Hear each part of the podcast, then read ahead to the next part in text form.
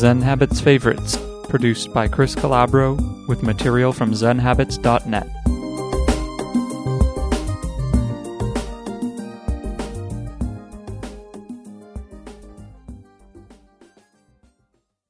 Zen Productivity This morning I had a ton of work to do, and I felt the anxiety building the moment I woke up and started thinking about all that work. Instead of getting moving, I watched my anxiety. It's an interesting feeling of rising panic, of adrenaline shooting from my chest outward.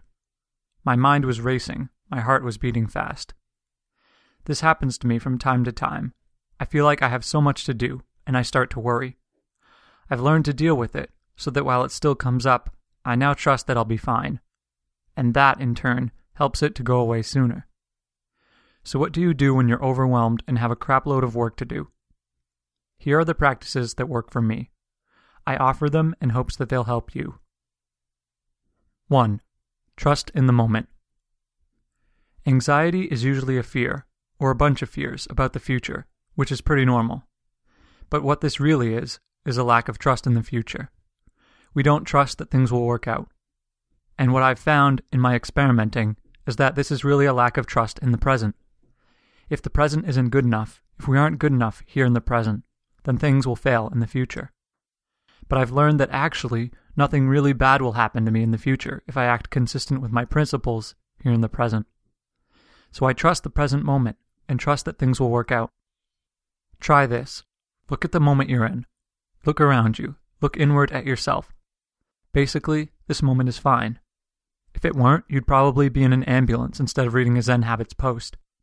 If this moment is fine, the next one probably will be too and the one after. We tend to imagine horrible future moments when it doesn't really happen. 2. Meditate for a few minutes. Ironically, when we have a lot of work to do, the best thing isn't necessarily to rush off and start working. I've found that taking a few minutes to meditate really helps bring me back to the moment, which turns out to be a great moment. Instead of keeping my eyes on the future all the time, I can check in with this moment, check in with myself and my breath, and this centers me to be calm in my tasks. Just sit still for three minutes and pay attention to the breath, to your body, to the sounds around you. Keep coming back to these things in the present when your mind wanders. 3. Make a short list. With a lot of work to do, it can be overwhelming. But honestly, I found that I can't do everything at once. I can't even do two things at once. I can only focus on one thing at a time, though I can ineffectively switch back and forth between two or more things. So I should focus on the most important. The best way to do this is to make a short list of the most important things I have to do. What will make the most difference today? Not just the semi urgent emails, but the tasks that mean the most to my life and career. This tends to be about three things per day, though go ahead and write down five things if you can't limit it to three. This list is what I focus on first. I can get to the small things later. 4. Single task. I work most effectively when I pick one important task and really focus on it. When I switch constantly between a bunch of tasks, I tend not to make a lot of progress. And the important tasks get pushed back because they need more focus than the constant switching allows for. And the constant switching feels productive, even though it means you're only doing little things and not the big things. So instead, I focus on one big task and I give it my full attention. Sometimes other things will interrupt my attention, and that's okay if it can't be avoided. You can't control every moment, or any moment, perhaps. But to the best of my ability, I stay with the present task instead of allowing myself to constantly switch. 5. Set intentions. When I'm starting a new task, before I start single tasking this item, I pause. I ask myself, is this the most important task I can be doing right now? Then I ask, what is my intention with this task? This just means, why am I doing it? What do I hope to accomplish? What's my motivation?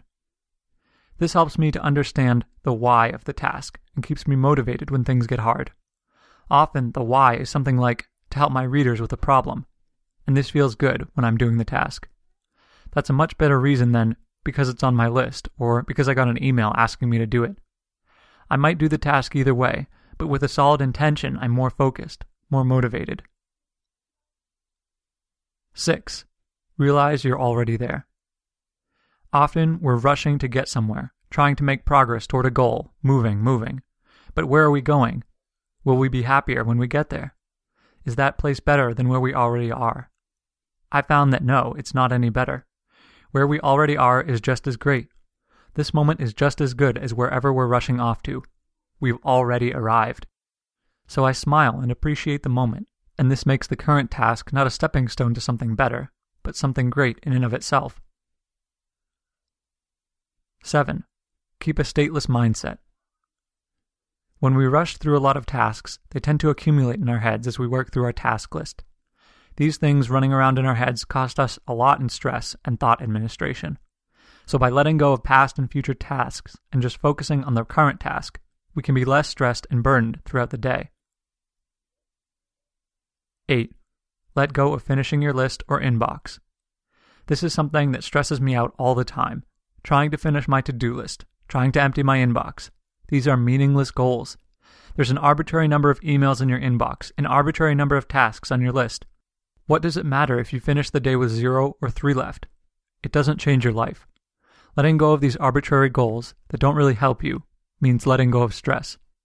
So I practice letting go and allow some emails to remain in my inbox and some tasks to remain for tomorrow. These are the things I try to practice.